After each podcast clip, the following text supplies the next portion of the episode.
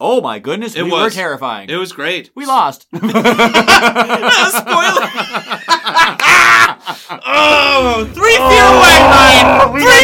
Three freaking fear!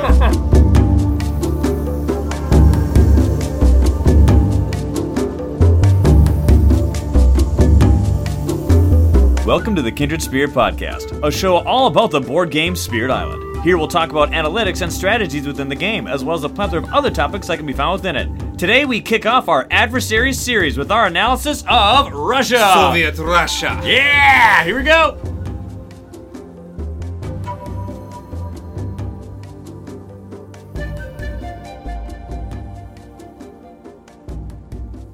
Привет, comrade. Время пришло. Alrighty.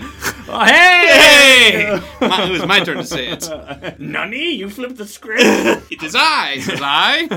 Alrighty, well, welcome to our long-awaited and infamously notorious Adversary series. Woo-hoo! We're finally starting it. Here we go. And so this is a series where we are going to go and look at each of the adversaries one by one, and we are going to also make our own comments with our own opinions on them, but we are going to look at all of what you had to say as well. So I am very excited to get this whole thing underway, and so... Talk about starting with a bang. Russia, we're jumping into the deep end here. Ooh, they are tough. 11 difficulty? Oh my gosh, yeah, when fully maxed out. Good night. So, let's get into it. Russia, let's learn a little bit about them. The Tsardom of Russia has long been an agricultural and technologically backward state, but all that has begun to change with the rule of Peter I. Desperate for an ice-free port in the north to supplement the frequently frozen harbor of Arkhangelsk and hemmed in to the west by the powerful kingdoms of Sweden and Prussia, Peter I committed aggressively to the Northern Alliance begun by his grandfather Michael I, sending poorly trained but massive armies to assist the continental wars against France and Spain. In exchange, Sweden ceded Russia a portion of the Murman coast, and Peter built a new northern capital and seaport at St. Petersburg at the ice-free Kola Bay on the Arctic Ocean. This gave Russia free access to the North Sea throughout the year and led to a substantial increase in Russian shipping and shipbuilding. At the time, Peter expanded Russia eastward. Cossack explorers had already reached the Pacific coast by the year of Peter's birth in 1672, and Peter sent new, larger waves of settlers along the Arctic coast to swell the populations in these eastern lands. The Tsardom of Russia is the newest colonial power in Europe, having recently emerged as a fledgling naval power, given their control of a massive population as well as the vast lands of Siberia. Russia has no need for additional population or land. Instead, the early Russian colonies have focused on the rapid exploitation of natural resources that require minimal infrastructure to extract, notably furs and ivory. So there is the lore behind Russia in the timeline of Spirit Island. The rulebook is here to advise the players that this adversary is notably easier for spirits that can prevent explorers from entering the game. So I can see Finder here with isolation. Downpour with isolation. Keeper with all of the wilds tokens. Or for spirits that have good explorer control. Once again, Finder has good control, but there's a lot of characters out there that have decent control, like River and even Bowden as well. Oh yeah. In that one very specific instance anyway. And also spirits that can do damage to each invader will do well. So this can be, once again, River. Mist also is one of these kind of characters. However, this adversary is notably harder for spirits that have a hard time controlling explorers. So anyone that has low control opportunities ain't going to do so well. However, there is one thing I'd like to note, and that is the fact that at Russia level 2 beyond, whenever you would go and destroy an explorer, we will get into this in a second, you move them instead, generating one fear. Which means that if you can do some damage, you can get some explorer control, kind of indirectly, but a little bit helpful there. So the difficult part is, like we've experienced, fear can be your detriment if you go through the fear deck too fast. Yes, the fact that higher levels of Russia can hide their own cards in the fear deck, which means that they have fun little nasty surprises for you. But still, this is one of those darned if you do, darned if you don't kind of things. Fear's bad, but fear's good. Because fear is the very thing you need in every game to win. Yet at the same time, they have some fun little bombs waiting for you to blow up in your face. So anyway, those are the spirits to whom the rulebook suggests for both yay and nay. But let's go and examine Russia themselves. What do they do? What do they bring to the table? Well, first off, Russia has an additional loss condition. Not every adversary has this. At the moment, there are only two adversaries that do not.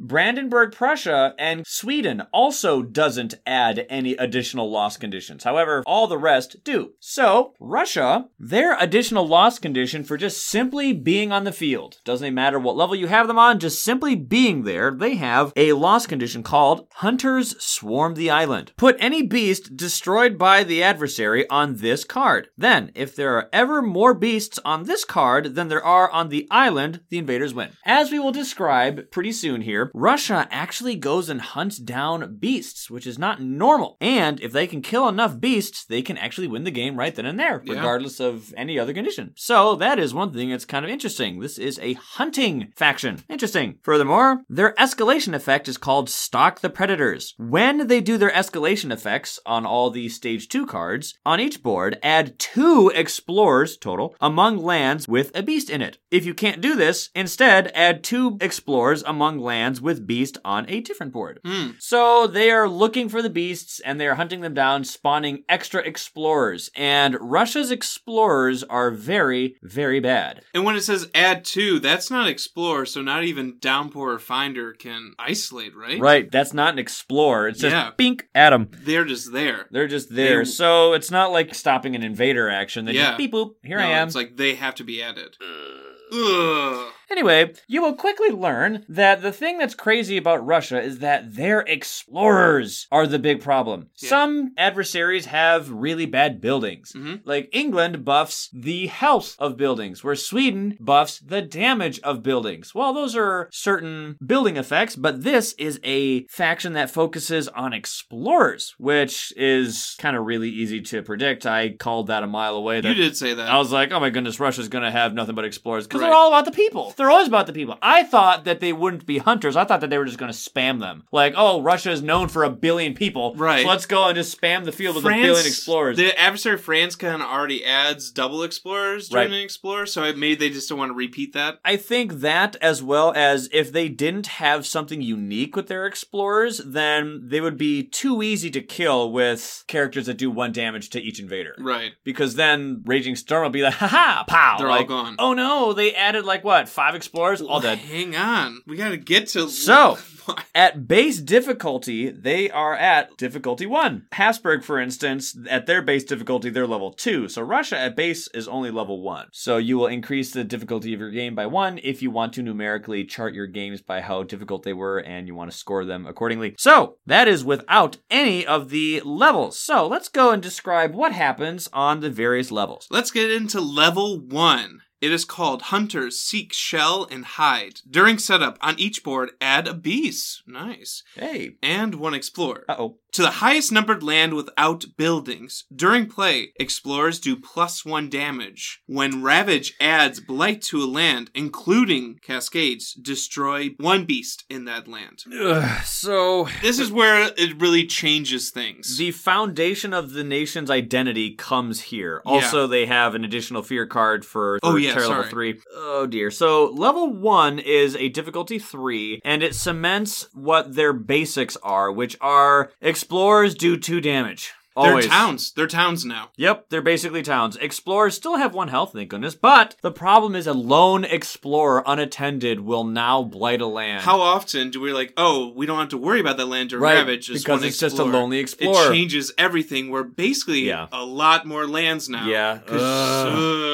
And if you don't have a beast user who can spit out more beast tokens, this pelt thing where they destroy the beast with the cascades, that really is ridiculously hard, because if you don't have any beast users, at game start, you're going to have 2 beasts per board. It's going to be very easy for them to find those beasts and hunt them down very quickly if you don't have someone else to also add additional beasts. Especially if it's solo play, especially like you're saying, if you're not using beasts. Furthermore, not only do they get to add additional explorers and add additional beasts during the setup. But, as we described, explorers do 2 damage. But, when Ravage happens, Blight now destroys beasts. Changes everything. That is something that completely changes the game because beasts have always been immune. Bad guys don't come after them. That's why you like Sharp Fangs. One of the reasons why I love Sharp Fangs is because invaders will go after Dahan, but they won't go after beasts, naturally. The only way to lose beasts is with an event or a... That was the only way. Way for you to sacrifice your own beasts with the power, on purpose. Yeah. But you are doing that, and you are aware of that. Now, though, if you do nothing, beasts will still die. So you have to protect yourself, and you have to protect your Dahan, and you have to protect your beasts. It's like a video game when you have to, like, escort someone. Yeah, it's a stupid person escort mission. I hate the escort missions, because you're just like, I just have to worry about my own health in a shooter video game or something. Yeah. But when I have to care about someone else, that hurts. I hate it. It's the worst. And the worst is when you have to do, like, a follow mission where you have to tail them. Oh, yeah. Or there's a friendly NPC, and their movement speed is faster than you can walk, but it's slower than you can run. So they're running at like this medium speed, and when you're walking, they get ahead of you. But when you're running, you leave them behind. And NPCs are always so dumb. Like, I know! I'll run out into the middle of the fire. I'm like, what are you doing? Oh my word. Anyone who played Resident Evil 4 knows exactly what we're talking about. Sorry. I'm fine. Anyway, so that's level 1. Level 2... Oh, that was just level 1. That was level 1. Okay, I'm going home. I'm scared. I like how their difficulty goes from 1 to 3 when they go from base to level 1. Just like that. At level 1, the difficulty increases by 2. All right, so now going to level 2, the difficulty increases by 1. So now they are at difficulty 4 at level 2. They add another fear card to the deck. So now it has 11. You acquire the next trait. And this one is another very identity-defining trait with this country. Yeah. A sense for impending disaster. I hate this one. The first time each action would destroy an explorer. If possible, one of those explorers is instead pushed. One fear when you do so.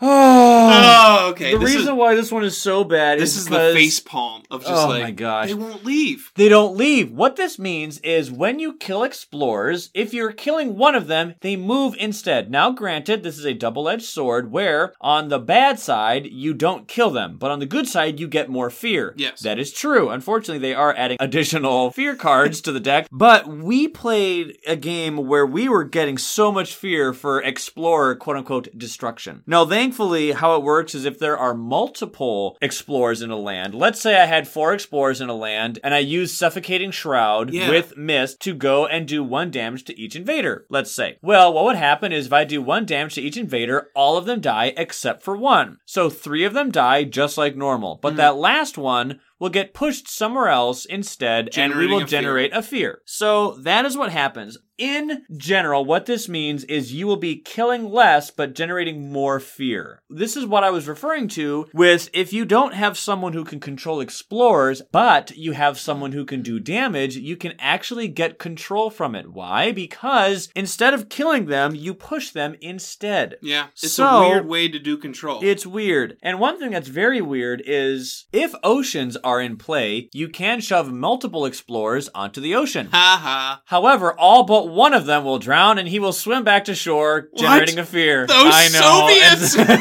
It's the worst. I've come back stronger. It's like, come on! Stop it! So, all but one die, but that one will come back to shore and be like, ooh. Ooh, you could do Suffocating Shroud on a coastal land. He gets pushed, and then push them into the ocean. Ha! And then it's once per action, so drowning would be the next. So he comes out. They always come home. I'm sorry. Russians! The thing that is so annoying is that it says the first time each action. You're right. So if you would have something that would go and be like, hey man, I have a card that moves him, you have a card that kill him. Well, I also have a card that kills him. Sorry, you're just going to keep moving that guy. Just moving him around. You're going to be shuffling them around, but you are going to be generating fear. So, like I said, there's a thumbs up and a thumbs down effect as well. So there they are at level 2. Level 3. 3. They ratchet up to difficulty 6, and their fear cards kind of get shuffled around. It was 4-3-4. Now it's 4-4-3.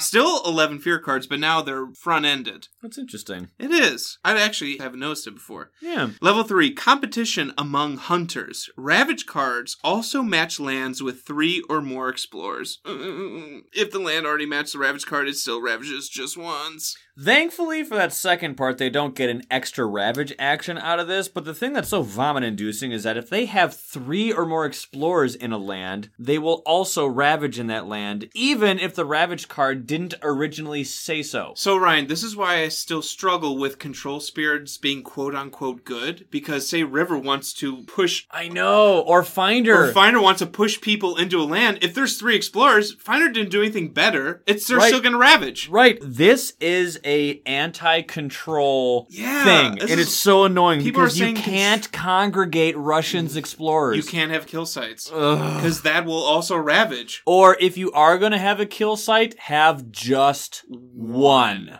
But that's so hard. I know. It can be really difficult. Finder can pull that off. Sure. But it's not going to be so easy for... River would struggle. Right. Yeah, Travel River can do it a little bit better than Base River. Good point. But still, I think this is another defining one because we had just played this game and we're always looking like, okay, there's just 2 explorers there. We're okay. Right. We always had to keep a mindful eye of 3 explorers in a land. Right. So, at level 4, their difficulty increases by 1 to 7 difficulty. Okay. And they gain another fear card. Nice. So now they have 12 fear cards, and it's just evenly distributed 4-4-4 for terror levels 1, 2, and 3, respectively. They acquire the trait Accelerated Exploitation.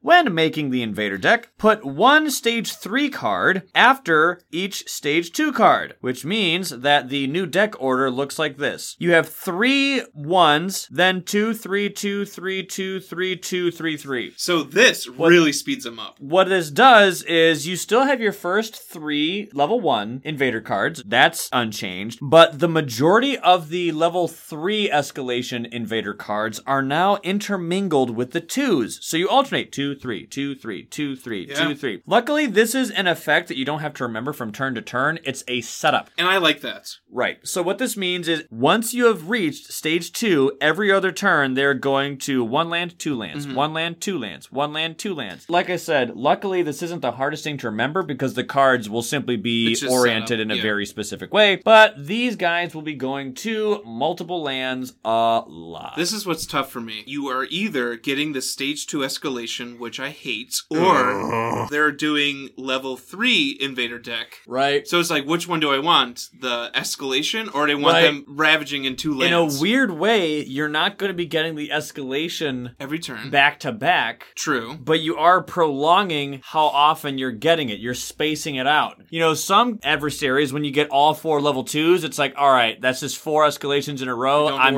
tired of it. I am so sick of these escalations, but at least they're all done. That happens to me with England. It's like, okay, they're not doing that extra build. And of course, I know that if you get the coastal land card, you don't get the escalation. So it's 3 in that case, but you don't know if you're going to get that card. But either way, at level 4, they simply alternate between going 1 land, 2 lands, 1 land, 2 lands, 1 land, 2 lands. Even when it's 1 land, if you have 3 explorers, hey, look, ravaging. They're ravaging in 2 lands. They have a lot of avenues for extra damage, seeing how their explorers do 2 damage, and they have more avenues for more ravage actions because if 3 explorers... By the way, that's not a lot, people. No. And when you kill them, one of them's moving. And the thing is, you're going to want to have some lands clear, which means that you're going to congregate these guys a little bit easier and a little bit more often than you initially thought you were. Because they're not leaving the board. It's so difficult to get rid of these explorers. There are always just at least one, like you're saying, staying on there, and then they're exploring. And then all of a sudden, it's stage 3 explorers. So now they're exploring to 2 lands, and now they're still not leaving. It's just, you keep getting hit in the head with it. Just get to level 5. Okay, level 5. Level 5, it is 9 difficulty. We go to 13 fear cards. 4, 5, 4. It is called Entrenched in the Face of Fear. Put an unused Stage 2 Invader card under the top 3 fear cards. This is the first we've ever had to do this. And an unused Stage 3 card under the top 7 fear cards. When one is revealed, immediately place it in the build space face up. Oh, Ryan. Hey, they get more additional builds. Oh, no. This is what really kind of broke our back when we played this. Oh, my gosh. This was all of a sudden, because we were going through the fear deck so fast. We'll talk about our game, but we got to this stage. The stage 2 invader card was revealed pretty quickly for us. Right, so here's the thing where if you can read between the lines, you'll just vomit. And I barfed when I saw this. Not literally, but just mentally. I was like, bleh. Yep, it was gross. So look what it says. It says put an unused stage 2 card and an unused stage 3 card. Answer me this, Johnny boy. I'm listening. How many unused cards from each escalation deck are there? One. So if we put that one in the deck, what does that mean for how many stage 2 and 3 cards they use against you? We're getting all of them. Every single one. It does not matter which one you shuffle out. It just changes when they happen. Russia uses every single invader card except for one, which is the stage 1 card. Yay. They're using every single freaking invader card against you. And it's being stacked on top of the build that was already happening in the first place. When we had our additional stage 3 card come in. Oh, tell them what happened. You're like laughing hysterically. And the laughter turns to tears. Yes. So in the build location space on the board, we had a stage 3 card. So it was going to 2 lands already. So we had 2 level 3 cards in the build spot. One was Wetlands Jungles. The other one was Mountain Sand. So they built in every land and then they ravaged in every land? Is that what you're saying? Guys, they were literally building in every single land. And the next turn, they were attacking in every single land. Try defending in every single land in that game. We were like, oh my word, only the oceans are safe. Can we? We're sea monsters. Can we swim out there? Oh no, we got nerfed in Jagged Earth. It's only 8 fear now capped. And if you were doing Russia and Scotland combo with Bilgewater, then literally every single land is under attack. And the oceans are under attack. Dude, how do people do multiple adversaries? I don't... Okay, I'm sorry. Y'all crazy. I don't know. The guys on Discord are doing it every day. That's like my hat. Tip of the hat. It's a terrible day for rain. It's not raining. Yes, it is.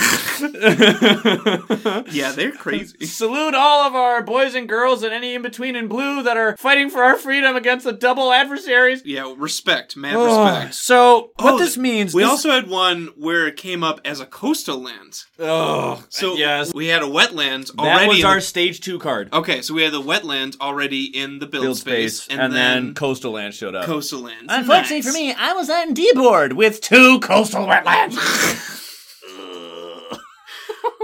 Boy, did we have fun with this one, y'all. Oh, you're just twisting that knife. Last one. So really quick, Entrench in the Face of Fear, they're level 5. The reason why this one is so crazy is not only do they get extra builds, but they put this unsavory surprise in the fear deck, which means the faster you get through the fear deck, the faster they scale in their own escalation against you. So it's really annoying when you're like, haha, fear card. Oh. And there's a bomb in your face. And you're just like, really? Come on, the fear deck was such a source of happiness for me. Why did you have to go and poison it? They ruined it. All right, last but not least, at level 6, they are at difficulty 11, which is the highest for a single adversary, if I am not mistaken. They have 14, count them up, 14 fear cards. Is Scotland the next highest? This is tied for the second most fear cards. Only Scotland surpasses this number at 16. There's However... Scots. Ugh. This is 14 fear cards, and this is a 5/5/4, which means you have to get 5 of them in tier level 1, 5 of them in tier level 2, and only 4 in tier level 3. So luckily, once you get past tier levels 1 and 2, it gets just a wee little bit easier. Unfortunately, I don't know why I switched to Irish. When my brain is traumatized, I start to go crazy. Stay with me, Ryan. Hey, at least in Russia's case, they're actually helping you with fear generation, as weird as that sounds, because when you kill explorers, they give you extra fear. Anyway, 14 fear cards, and they acquire the trait called Pressure for Fast Profit. After the Ravage step of turn 2+, which just means after turn 2, on each board where no blight entered, in the land that has the most explorers, add one explorer and a town. So this means just keep that bringing them in. If you did your job and you succeeded and you're like, haha, I was able to protect my land perfectly. Which happened multiple times for us. It We're like, did. Nice! Like, yeah! Wait. No, the game punishes you for winning. So you add an explorer and a town if you did your job. So I want to talk to the person who wrote... Whoever wrote up that little blurb in the Jagged Earth rulebook of, and why do you hate me so much? Hey, spirits that have wild tokens or isolation do really well again. No, they don't! Because level 6 just adds them, and then the escalation just adds them. They don't care about wild tokens. No. So you can see now that Russia has a wonderfully equipped array to take on pretty much anyone. Yeah. Are you a player that is really good at stopping blight? Sorry, get punished. Are you really good with killing explorers and hiding them away and congregating them up in areas so that there's only a few problem lands? I'm a river main. Sorry, punished. No! Oh, I'm sorry. Do you like to kill explorers? Punished. What about bringers of dreams and nightmares? Just punish all around. No. Triple punish. Oh, I'm sorry. Do you like to use beasts and have them stay on the field for a while? Punish. Headshot. Oh, I'm sorry. Are you a fear spirit and you like to really generate all these fear cards? Punish. Kill Trossley. So, like, kill Tech. Kill Tecular. Ooh, Russia's hard, guys. But then there's Lure, and Lure's just like, hi guys, I'm really good against them. Yeah, we're going to get to that in a little bit, and all this to say that in addition to the fact that they are adding new build cards, and they are changing the way that the invader deck is structured so that you're doing alternating between two lands, one land, two land, one land, two land, one land. This can be really hard, especially for newer players, because if you are accustomed to just the normal escalations of the bad guys, this is going to seem a lot faster. Oh yeah, it seemed a lot faster for me, and we've had hundreds of plays. I would not recommend this for a new player. Remember how everyone, when we were adolescents and children in this mortal life on Earth, we all eventually grew up or are still in the process of growing up. If you are an adult, you have learned this truth. Life sucks, and it's hard. Life's hard, kid. Wear a helmet. So, if you want the innocence of adolescence, do not play Russia. If you are ready to live in the real world, or you already do, then you may as well play Russia and be like, hey, did you have a hard day of work? Have a hard day of play, too. It's like, Bane, you merely adopted the dark. I was born in it. I'm molded by it. However, of course, as it is also in life, the harder the difficulty, the greater the challenge, the better the enjoyment for conquering them. What was nice is I don't think their rules are hard to follow as we were playing the game. Yes. It made sense to me. A lot of their effects only happen in setup. Yeah. So, for instance, half of their level 1 thing is just during setup. Yep. Then the accelerated exploitation, that is a setup thing. Entrench in the face of fear, that's just a setup thing. So the only thing you actually have to remember is beasts will get killed by ravages now. Then explorers do 2 damage. Then they're harder to kill. When you would kill them, you simply generate a fear and you push them instead. They attack in lands that have 3 or more explorers. And if you blight, then you're fine. Nothing extra. But if you didn't blight, add a town and add an explorer. I don't know. It made sense to me while we were doing it. Yeah. It kind of flowed well. Although we said there's actually not a whole lot of things. Then we list like 6 things. But for some reason, all was like hand in hand. We're like, okay, we're focused on explorers. Yeah, it seemed, the theme seemed fine because like I said, a lot of these things are just set up. Brandenburg, Prussia, by the way, one of the reasons why they are so easy, as far as easy to understand, is the vast majority of all of their difficulty things are simply because of the fact that their setup is different. Yeah, and then just look for the escalation little symbol. Fear cards change, and just the order of which the escalation cards come in. Yeah. So there is Russia and how they work and everything else they do on paper. So, as of literal seconds before we started the recording of this particular episode, we went and did our own game against the highest level Russia that we could. We did fully maxed out level 6 Russia with events, which, if you know me, I hate events, but... I don't know. The events were actually kind of helpful this time. They were 90% of them really good. And that has never happened to me. I have never had this amount of luck. You stacked the deck. No, I didn't. Good shuffle. It was a good shuffle. With event cards. Now, I'm curious. With the events that we had, is that the kind of representation of event cards that you see in all of your games? I think... They have never been this good for me. It's never been that good. Never been this good. But I notice when I'm using token spirits, say the Vengeance, the Beastie Boy... Well, token users will be able to use event cards better. So I prefer them much, much more when I'm using token spirits. Like when Many Minds has... Bro, we didn't get a single Strife or Disease one. Mostly all of them were beasts. Were they all beasts? They were all beasts. And for Many Minds, that helps because I, quote unquote, wasn't doing damage, but the events were making my beasts and your beasts do damage. So we were doing a two-player game. Oh, so yeah. Two spirits. Spoilers. I was Sharp Fangs Behind the Leaves. I was Many Minds Move as One. So we finally did one of our silly theme lists, which was fun. Beast Bros! Beast Bros! Woo! A long time ago, we thought that pairing Sharp Fangs Behind the Leaves and Many Minds Move as One would be an excellent combo. Oh my goodness, we were terrifying. It was great. We lost. Spoiler! Three fear! I'm sorry, headphone users. Oh, we got so close. Oh, we're so close. We were so close. And we will describe this and prove this point over the next half hour. But we literally did everything that was required to win. And the fear cards let us down. Mm. But I'm actually quite okay with this loss because it actually doesn't feel like a loss. It was like the best loss I've had. Really freaking good. I was playing so hard. We did so good. So good that I am really proud of us. It was tough. Like, Paul Rudd, look at us. Look at us. No, look at us. Look at us. Look at us. Look at us. Look at us. We were doing about a fear card a turn. Yeah. Sometimes even more. At least a fear card. Oh my gosh. I forgot how scary both of them are together. I don't know. Oh goodness. And we had some clutch fear cards and events in the mid-game. Scapegoats got a 6 fear, I believe it was. How did we still lose with Scapegoats? Now I'm embarrassed. Ugh. It's usually insta-win. Unfortunately, we got Demoralized as well, which is one of my favorite fear cards, but we got it early. We got some of the good ones early. Scapegoats we got early, too. I hate getting Demoralized early. Demoralized is defend 1 in all lands, or defend 2 in all lands, or defend 3 in all lands, depending on what terror level you're at. Mm. We got it at terror level 1! No. It did help us in one spot. However, we did get Scapegoats at level 2, which was pretty good. Scapegoats at level 3 is my preference, of course, but it is the best. It's kind of funny. What's that one fear card that actually gets worse with the progressing terror levels? Is that Trade Suffers?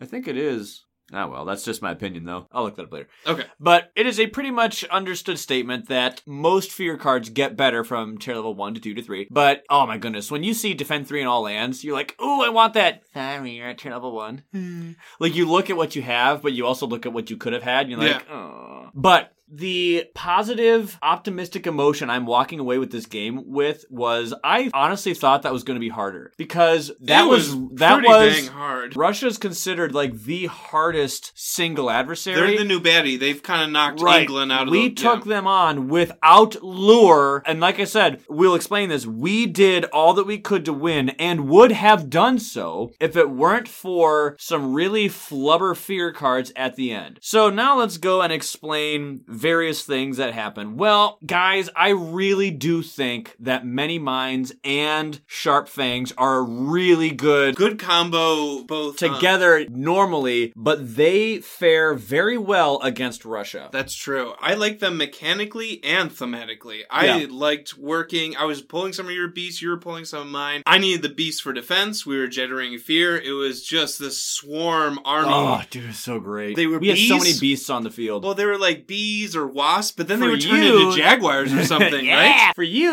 were using small critters. Yeah. I was using large beasts. Well, we had some good card drafts, too. Oh, my goodness. We had some fantastic cards. I picked up pretty early Prowling Panthers, which is a slow power, but it has the elements I needed because it has that animal element. Mm-hmm. It targets mountains or jungles, which I feel like they were going to our jungles a lot, so that proved to be useful. Mm. We did have a lot of clear sands and mountains, didn't we? Yeah, they barely went to the mountains. That's true. The first option, you can just generate one fear and add a beast token, which I use a couple times. I love this one. For Fangs, I love this card. And then flip it. If Target Land has a beast, which most of mine did, destroy and explore explore slash town. Mm-hmm. So this kind of made me a little more potent because this was my actually only like damage card. Right. Well, as a minor, I had to pick it up. And that's true because Many Minds actually doesn't have any way to do damage. Yeah, this is so my only way. So this was actually really huge for you. It was great. It helped me. It's fantastic, and it has the elements you need. Yeah, it was everything I needed. What about yours? Oh my goodness. All throughout this game, I had fantastic card draws. So I have mentioned this point in past episodes, and I will do so again now. When we get to the analysis of various spirits, we are going to go and look at a plethora of things. One of the things we're going to look for and talk about are what we personally think are the absolute best cards, whether they be minor cards, major cards, for all the various spirits. Just absolute perfect cards. And you've heard us talk about it. Jungle Hungers for green and Tsunami for ocean, that kind of thing. Yeah. I got several of these cards for my Sharp Fangs. The first one I got was Inflame the Fires of Life. Now, this is a slow power, costing 1 energy. It does require you to have a sacred site. Now, I don't really usually play Fangs as a sacred site user. However, they are flexible enough to make sacred sites, so it's not impossible. And it can target any land, and it says, add a disease or add a strife and 1 fear. However, if you have 3 animal elements, you may do both, which means that you can do a strife and a disease and a fear. So this is a wonderful nugget of like a little bit of everything. You prevent one guy from doing damage, you prevent a build from happening, and you get a fear. However, what really catapults this into perfect, like the Zen,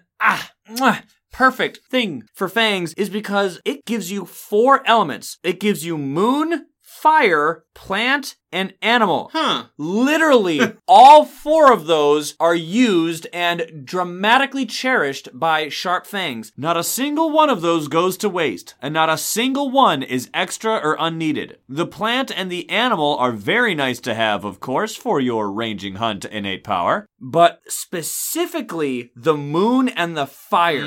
Moon, not so much, but Sharp Fangs only has 1 card in their hand that has a fire element with Prey on the Builders. However, the level 2, the maximum level of Frenzied Assault requires 2 fire, which means you are going to have to find another fire card out there. Hey, look what you found. This gives you 1 of every single element you need. So perfect. The reason why Inflame the Fires of Life is so good is even though it doesn't really do a whole lot with beasts, it allows you to get every single element you need. And because you as Fangs are going to have a ton of animal elements, you are going to be able to do both of those effects, which is add a disease, add a strife, and get a fear. It didn't end there though, because I went and kept going and I found Savage Maw Beasts. Ooh. I think this card usually would be a little bit more thematically appropriate for Many Minds, but this is definitely a beast using card. It is a slow power that is free. That is really nice because free cards are very nice for Sharp Fangs because Sharp Fangs gets a lot of card play but doesn't have the best energy, so getting cheap cards is very nice. Same with Many Minds. I was trying to look for cheapo cards. I think Many Minds can use this easier because this is a sacred site requiring card, just like the last one I described was. But it says, from range 1 of a sacred site, if target land is jungle or wetland, 1 fear and 1 damage. Then, if you have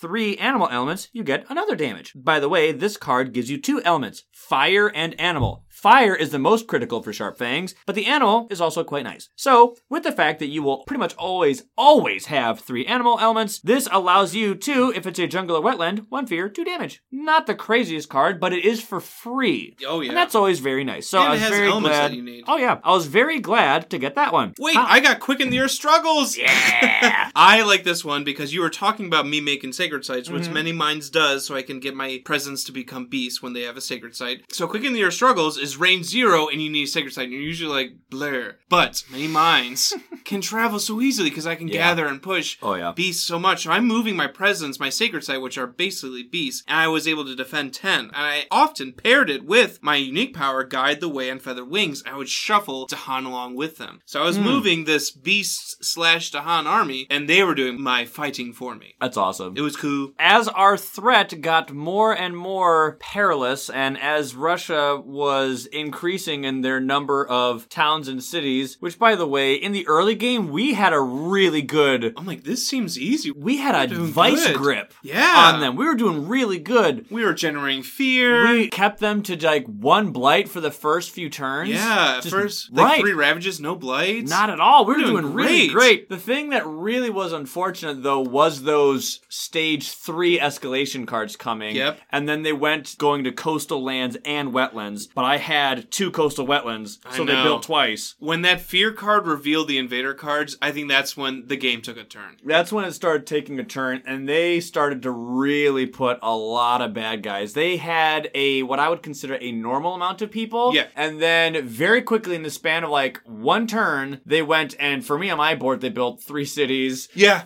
And they kind of lulled us to sleep. We were like, okay, this is not so bad. And then all of a sudden, and then like, surprise! White plastic everywhere. It was terrible. Anyway, so you went for major. I did. Early. And so one thing that was interesting is the card Teeth Gleam from Darkness is a card that Sharp Fangs starts with that gives you a choice of one of 2 things. You can either add 1 beast and get a fear, or if target land has both invaders and beasts in it, 3 fear. So I would love to do both, but you can't. So you have to choose. Either add a beast and get a fear, or just generate 3 fear. That card kind of reminds me of one of Green's cards where you can get... Very much so. You can get 3 fear. Overgoing at midnight. Yes. Yep. Either 3 fear or... Add a presence, I think. Add a presence. Yeah. Yep. It seems very similar. Very similar. Yep. So I usually play this card for the first one because in early game and mid game... We're trying to get beasts out there. I want beasts. And it does give you a little bit of fear, but Sharp Fangs needs beasts. Oh, so badly. Who you telling? Oh, I need so badly. Too. So I only ever use this card's second effect, usually in the late game. Mm-hmm. This time, however, I started using this one in the mid game. So I was using this one for fear, because having a beast in a land that also has invaders in it was quite easy. Yeah, it was. Anyway, so in line with the fact that I was changing my strategy from less prevention and less stopping strategies and more towards just damage fear. John and I both transitioned from, let's stop worrying about stopping things. That's just damage fear. So I went for a major in the mid game. I usually only go for majors in the late game. Sometimes you never go for majors. It is quite common for me, and especially with Fangs. Yeah. However, I think that is something I need to do a little bit more often, though, is make that transition from minors to majors. Anyway, but I found Savage Transformation. Woo! Okay, guys, let me bring you to class here. Come gather around the fire. Gather around the fire, because Savage Transformation is one of Fang's best cards, but this card specifically, in my opinion, is one of the best for countering Russia. Some people say it's a weak major power. I can see that. However, there are 2 bonuses here. Okay. 1, it's good for Fangs. 2, it is good against Russia. Perfect. I'm Fangs against Russia. Yes, I'm counting those as 2 separate things. Why? Because Savage Transformation, as some of you already know what this does, but I'm going to read it anyway for those who have forgotten or who do not know. Savage Transformation is a major power, yes, but it only costs 2 energy. Given the fact that Sharp Fangs is a high card play, low energy character, this works quite well. Yeah. So it gives you 2 elements. It gives you moon and it gives you animal. These are elements that you already have and already use. Once again, none of them are wasted and you don't get any extra ones that you do not need. Furthermore, it says to fear, then replace 1 explorer with a beast.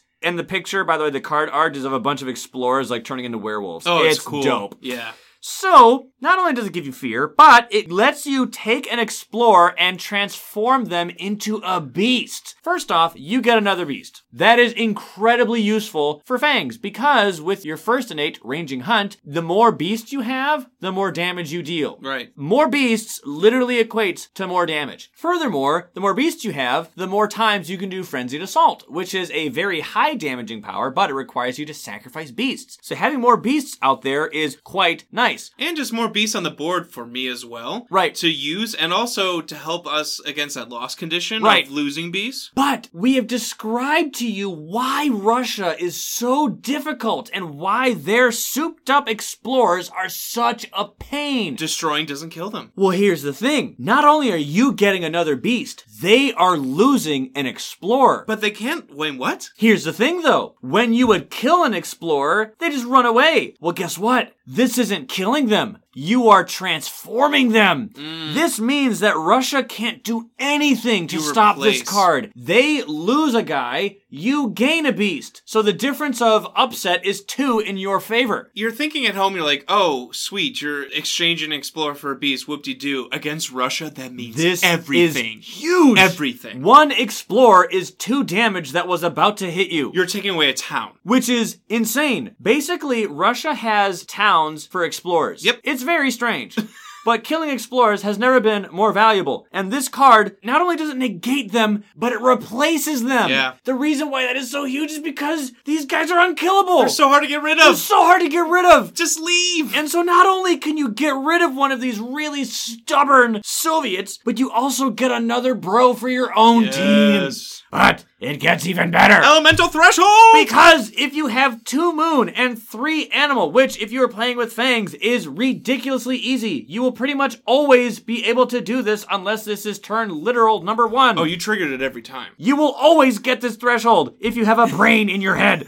It says, replace an additional 1 doing the exact same thing in the same target land or an adjacent land. Double kill. You get to do this twice. Oh, this is huge. And with the fact that Sharp Fangs has Reclaim 1 on their tracks and Reclaim 2 later on, I was grabbing this card a bunch every single turn, and I was doing this card every single time. Guys, this was critical. It was getting us some much needed fear, and it was also replacing 2 explorers with 2 beasts. And more beasts on the board, which we both needed. Right. And I was doing my Frenzied Assault all the time, which was doing extra damage. And I was using beasts for defense all the time. This was huge. So you can go ahead and put this card in your memory bank for cards that are perfect, and I mean perfect, for Sharp Fangs or Many Minds. Yes, I know it may seem obvious, but the thing is Sharp Fangs and Many Minds are already quite good against Russia. This card is good against Russia even if you are not a beast user. It's basically like a multiplier. But if you are a beast user and you are going against Russia, this was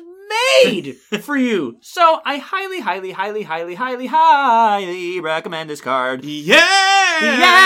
So, yes, guys, if you're playing as any beast user in the future, with expansions come out with more beast users, and you are going against Russia, and you find this card, please take it. Unless there is some other card that's even more perfect, this one was just absolutely divine. And I was very happy to find this one. Oh, wait, I wanted to talk about my major power that I picked up. Go for it. Winds of Rust and Atrophy. I love this card. It's been around since the base. Yep, it's been around for a while. It's like my old tried and true. Whenever I see it, I'm like, defense 6, wins, and... All right. It's like a root beer float. It's always sweet to see it. And you know what? It always tastes good. Always tastes good, even after all these years. Even after how many years of playing this? That's right. All right, Winds of Rust and Atrophy is a fast power, clearly. It costs 3, but every single element, like Ryan was talking about, his ultimate cards, perfect for mines. You got air, you got water, and then you got animal, which all Many Minds uses. Mm-hmm. From range 3 of a sacred site. Range 3! Oh. I could have got anywhere on the board. And Many Minds uses sacred sites so easy. I was only making sacred sites because they needed more beasts. Many Minds is definitely a sacred site user. Okay, so 1 fear and defense 6. Replace a city with 1 town or 1 town with 1 explorer. And then, if you have 3 air,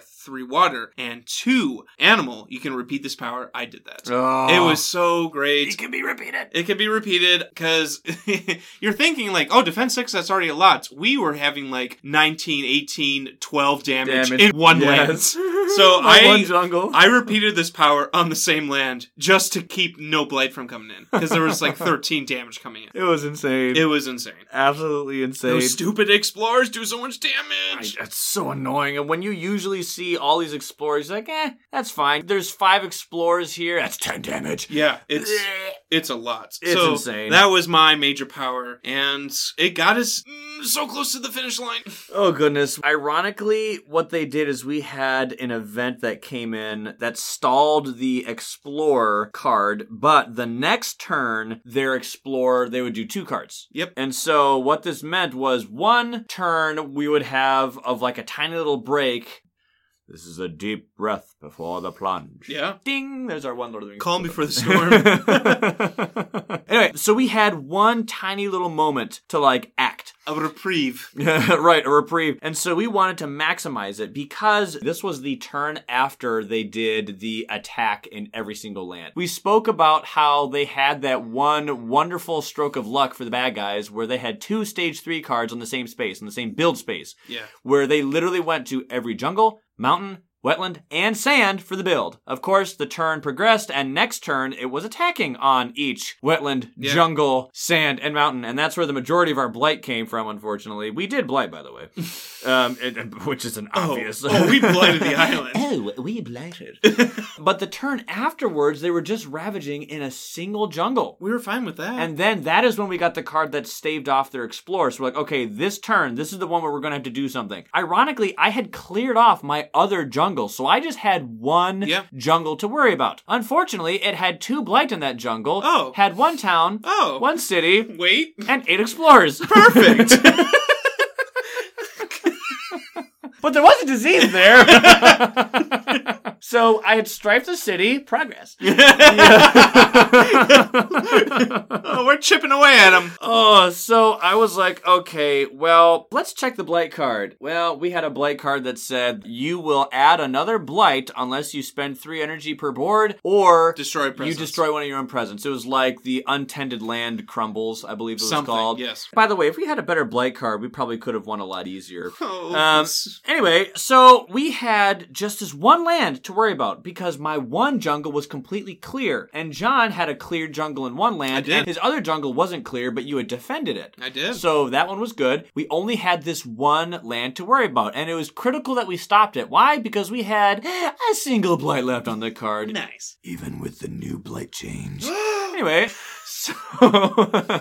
So we had one, and this land will blight if I don't stop it. And I had stopped all the other ones, so we were like, okay, what are we going to do with this one land? I was like, guys, time to go for broke. So I forgot Prey on the Builders to go search for another major. Search. It was a Hail Mary. It was a Hail Mary, and I found Unleash a Torrent of the Self's Own Essence. This card is quite comedic and quite awesome, honestly. This one kind of reminds you of Dragon Ball Z in a way, or at least to me it does, because this is a card where you can go and sacrifice some of your own stuff to do a massive Iron Man copyright infringement or Kamehameha-like energy beam from your own chest and just go absolutely ham with the potential to do so much damage. However much energy you have. So, let me go and describe this card. For Lo, it is the first time we have discussed this card on the podcast. Ooh, is this a Jagged Earth card? It is a Jagged Earth card. Unleash a Torrent of the Self's Own Essence. The picture is a artwork of Volcano looming high with their proud panther statuesque figure, and there is just this molten beam of like laser lava energy erupting from their chest, aiming down at the world. Oh, it's incredible. It's pretty dope. So, it has 4 elements that it gives you: a sun, a moon, a fire, and a water. It is a fast power, and it does not target a land, but it targets you. It has to be yourself. This card has an option of 2 things, and it has an elemental threshold. So, the first option is gain 4 energy. You may forget a power card to gain 4 more energy. So if you do that, then you gain 8 energy. Cool. An energy spiking card, that's quite useful. If it ended right there, you know what? Not bad. By the way, did I mention this is a fast power for only 2 energy? So that's actually not too bad. Really good. The second option is pay X energy to deal X damage in a land that you are in. So you can now see that if you have a butt-ton of energy, like Earth, or if you are... Serpent, or maybe Keeper, or anyone. Heck, even Finder can do this. Sure. Anyone who has a ton of energy, you can convert your vast energy stores into a massive damage-dealing power. However, it does have an elemental threshold that I mentioned not long ago. For just 2 sun and 3 fire, those elements are very hot, I may add, you may do both of these. So... which is cheap. Only 5 elements to get the threshold. That's not so bad. That's not bad. So, only 2 sun and 3 fire. Luckily, Sharp Fangs already has a card in their starting hand that gives them a sun. Ironically, this is the only wasted element that Sharp Fangs has in their entire hand. Or at least when I consider this card, it is a wasted element because this element of sun does nothing for your innates. And that card is Terrifying Chase. That is the one card that Sharp Fangs begins the game with that gives them a sun element. Anywho, so you need 2 sun in in order to get this elemental threshold to trigger, but seeing how Unleash a Torrent of the Self's Own Essence gives you one, you only need one additional. So I did, and since this card gave me a fire, that means I didn't need three, I only needed two extra. So I only needed one extra sun and two extra fire. Well, luckily I had a few fire cards in my hand already, so I was able to do both of these. The thing that was so crazy was I was able to go and, with this problematic jungle I had with the single city and town and 8 explorers, nice. I was able to gather one beast in there and do 1 damage, which just made an explorer move. That little panther did its work. The thing that was funny was I didn't have a presence in that land, so that growth phase, I just went and calmly just... in the middle of their army. We had a hard time putting all the tokens and all the pieces of these invaders on that land. So it kind of seemed funny.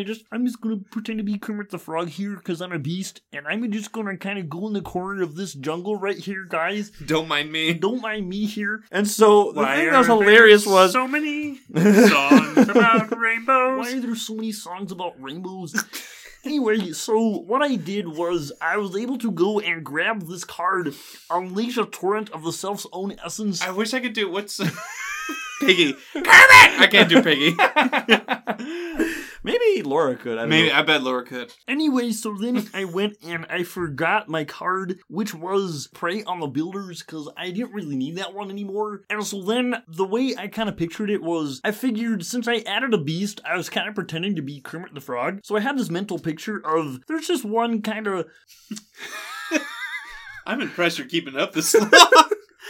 There was one lonely beast that was very quiet and kept to himself. And then he goes, I'm on fire in Malaysia! Boom! And he just nuked the entire And then Kermit's land. Just sipping the tea. Sipping the tea meme! I knew you'd probably like to live the rest of your life on this island, but that's none of my business. Boom! Destruction! So I had this one beast just... that was my presence, sorry. I added a presence, but in the lore, thematically, I figured that my one presence was like, I captured a frog. Yeah. And I just went one of many minds as swarm beast. So I just pictured like this little beast, and he just kind of waddles up to all these guys, and then just vomits this beam of pure energy that just vaporizes all these things. And so we were actually able to buy one more turn. With one blight left on the card. We had one blight left on the card. We're doing great. All we had to do is get two of the fear cards. And wait, so what comes before? We had gotten the entire fear deck. We had gotten through all of it except for one card. We had 3 fear cards on deck ready to go for the next turn. Not only that, but in the slow phase of that turn, the one that followed the massive unibeam attack, we were able to get all the way up to 3 fear away. We just needed 3 more fear to get the final fear card and we'll win. So we went into the last turn, the one afterwards, and I say last turn because we saw that the bad guys were going to add a blight during the invader phase, right. And there was nothing we can do to stop it, which means that the game will end in defeat this turn if we can't clinch it during the fast phase. We were like, uh-oh. But we have to get through the fear cards. We have 3 fear cards on deck. We have 1 incoming blight that we cannot stop. We have 3 fear tokens to do. That's it. Yeah. For 2 players, we only need 8 fear to get a next fear card. We had 5 already earned. So we just needed 3. And we were like, okay, well, maybe the event card can get us some fear. And maybe the 3 fear cards that we have on deck, each of them resolving at level 3, can get us just 3 fear. Guess what? That wasn't too much to ask for. 4, right? Event card comes in. Nope. Nothing. Okay, well, we still have 3 fear cards. First one, replace a bad guy with, like, another bad guy. That doesn't do fear. Okay, next one. Replace a town. Oh, you may remove that's what it was. Some bad guys. It was like remove a town if something was there or Dahan or something. Oh, no. Oh, no. Last card. Hey, if you have disease in the land, you can remove up to this many health of invaders. We're like, no! We lost!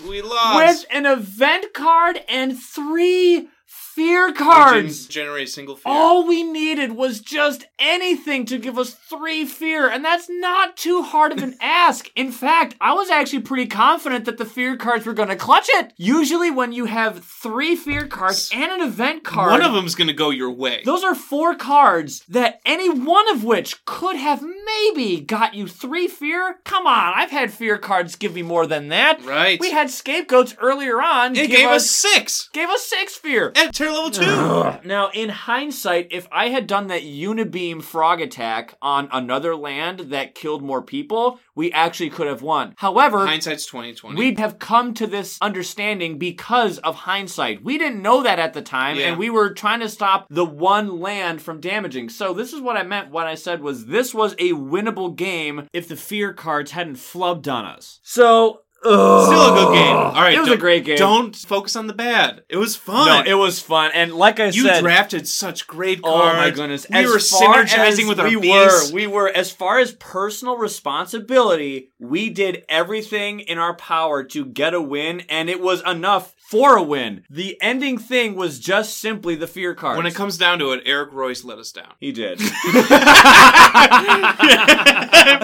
Bad fear cards. I blame the developer. Ted and all those guys are like, really? You kidding me? You shut your mouth. It's your fault, not mine. I don't take responsibility. Like you said, this is one of the reasons why I actually don't feel so bad about this game, because we could have won. Yeah. If the fear card was good and if the fear card gave us 3 fear tokens, we would have won. It would be like, yes! Now I'm like second guessing, like maybe I could have played this to get an additional fear. You know, you started like second guessing. Yeah, like all the nickel and dime things. Yeah, like maybe I should have played that to get that extra fear. Right, but you have the benefit of hindsight right now. I know. At the time, you didn't know what card was coming up, and you didn't know what. I didn't know that we just literally need 3 fear to win the game. If I knew that we needed to just get 3 more fear, I would have simply unibeamed somewhere else. Yeah. You know, like, but we don't know what would have happened, because at the time we still had more fear cards to get through, and we only had 1 blight left. Yeah. And if they blighted there, we would have lost, and there was no other way to stop it. So we had to unibeam right there. It was the right thing. It just the fear cards didn't break our way. So fun game. There was our game, our most recent game, I should say, against Russia at level 6. I'm proud of us. Good job, buddy. I'm proud of us. We did get really good event cards in the early and mid game. Yeah. Late game, they screwed us over. So, well, hey, ironically, the event cards did something new for me, and they did something not new. The new thing they did for me was the fact that they actually helped me for once. A lot of the time. Even twice. The thing that's not new, though, is that they screwed me over. What was I saying? It's like you go to the casino. You go to the casino, you're at the roulette table, you keep betting on black, you're like, I'm up $1,000. I'm winning. 2,000, 3,000. Look, all right, I'm going to bet one more time on black. One last time before I go home. It lands on red. And you lose it. So it does not matter how many times it helped you in the beginning and in the middle. The only thing that matters was that it screwed you over in the end. Ryan still hates events. It was fun. They were fun. Yeah, actually. It was a fun game. But that's just what happens. Sometimes events screw you over. Sometimes they help you. Randomness. But I'm proud of us for how we played, because this was your second time with Many Minds. Yeah. Ever. Yeah. You've never played Many Minds besides your very first time. I was like relearning their cards. I'm like, wait, there's 5 again? And the first time you played with Many Minds, you were in a high player count game where you were trying to like help new players. Right. They weren't super versed with the game, and so you were kind of helping other people and you weren't focusing on your own board. So you didn't have proficiency with the character. Our events were screwing us over for the end game. For the end game. And we weren't using Lure, which is a wonderful counter. Cheat code. That's the cheat code, and I didn't want a cheat code. So I think that we did A-okay for all these things. I think it was when the invader card was revealed under the fear card those 2 times. That, oh, hey, by the way, if the blight card was better, we also would have done great. Yeah. I mean, if we had a still healthy island or back against the wall or aid from lesser spirits, we could have done just fine. Yeah. Or, hey, if it was a card that maybe just, I don't know, probably just made you lose a presence or something like that. Heck, it could have even been tipping point and we would have been fine. We would have been fine with tipping point. But whatever. The RNG is what was was bad, not our performance. And that is why I'm happy. I know I said basically the synopsis of that. Our performance was good, RNG was bad, and that happens when you have a lot of modular things. It makes me all the more excited to play Russia again. Right. Be like, all right, you know, you're like cracking your knuckles. Like, as weird as it sounds, that wasn't nearly as bad as I thought. No, and it was honestly pretty fun. It was pretty fun. It was. Because sometimes some of these adversaries, like England, you're just like, oh, this is so awful. Not awful, like badly designed. It's just like, they're so difficult. They're so incredibly difficult. Yeah. And there's a lot of people out there who, if you are unaccustomed with Spirit Island or you haven't done it yet, if you're a newer player, you might think, why are you guys playing beast users against Russia who hunts beasts? It doesn't make any sense. Why would you want to play beasts if you are being hunted by a player who goes after beasts? Hunt the hunted. So here's the actual reason why, and that is, if you don't have a beast token user, the ratio of beasts on the board is very much in Russia's favor, because you're only going to have 2 beasts per player on a board without any beast users. Let's see, if you have a 2-player game for we did, if we weren't beast users, there would have been 4 beasts. They would need to kill 3 beasts total, and they would have won. Yeah. So the reason why it's actually not a bad idea to play as beast characters is because you can smother the ratio. We had like 20-something beasts on the board. Oh, we never had to worry about that loss And condition. They never got us, not even once. Yeah. So here's the thing, even if they killed 10 beasts, we'd still be fine. Even if they killed 11 beasts, or even 12 beasts, we would have been fine. So what this means is, yes, they can hunt you, and yes, they may even kill you, but you are spamming the board with so many beasts that they can't even keep up. Never mind the fact that you are using those beasts to kill them. Yeah. So the more beasts that you have, the less that they are going to be killing. What honestly too is they never once did hunters swarm the island. Yeah. Not even once. It was incredible. What helps too is the reason they didn't do that is because fangs and mines make the beast so mobile. They do. So you can evade really well. Because obviously we blight out and looks. Yeah. Yep. But we were able to move our beasts so they wouldn't be destroyed by blight. So that is really helpful as a beast user to move them. So that's one thing that you can go and remind yourself, dear new listener, if you haven't played Russia before, and that is, if you're going up against Russia, bring at least one beast user to significantly help you. You don't have to, of course. Yeah. And if you want to take Russia on at a lower difficulty than what we described for you here, that's totally fine. They're very hard. I do not blame you for doing such a thing. And if you want to kind of warm yourself into it and kind of, instead of jumping into the deep end of the pool, if you want to go and kind of walk in, that's totally fine. Totally fine. But I would simply recommend have maybe one beast user. You don't have to have all the beast users, but I would say that it wouldn't be a bad idea to do precisely just that. Yeah. Throw in Trickster or Lure, and obviously the two we just played. Yep. So ironically, we do not have enough time to go into all of the data from our surveys or all of your comments, but don't worry, you can wait for all that in part 2, baby! And it's going to be jam-packed. We have a lot of data, comments. We got a lot to get through, so hang tight. I hope you didn't mind us talking about our game. I think that's helpful for all the medium to beginner players to hear basically our battle reports, and I hope that you, even if you are someone who's a veteran, I hope you didn't mind a little battle report. Yeah, it's just fun to hear about games. I like listening about it. Yeah, don't worry. We got content for you that's on the way, but until next time, we will catch you guys on the Flippity Flap!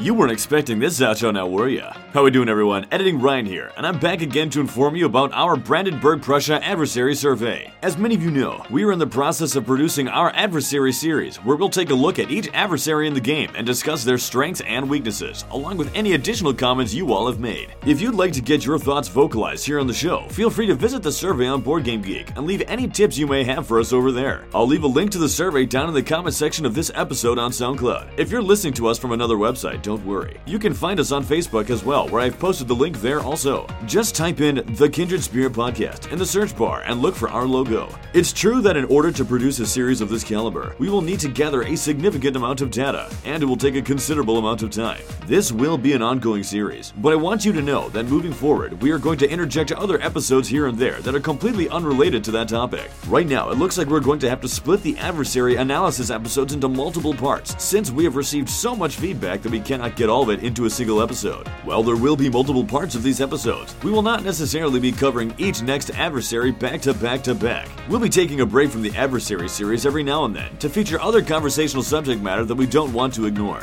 We have some pretty cool ideas and some exciting things coming down the pipeline that I think you'll really enjoy. Stay frosty and make sure to keep your ear close to the ground. Thank you so much for continuing to follow us. Your support means more than you know. Stay active out there, everyone, and more importantly, stay safe, stay healthy, and stay awesome. I'm Editing Ryan, and I'll catch you guys on the next one.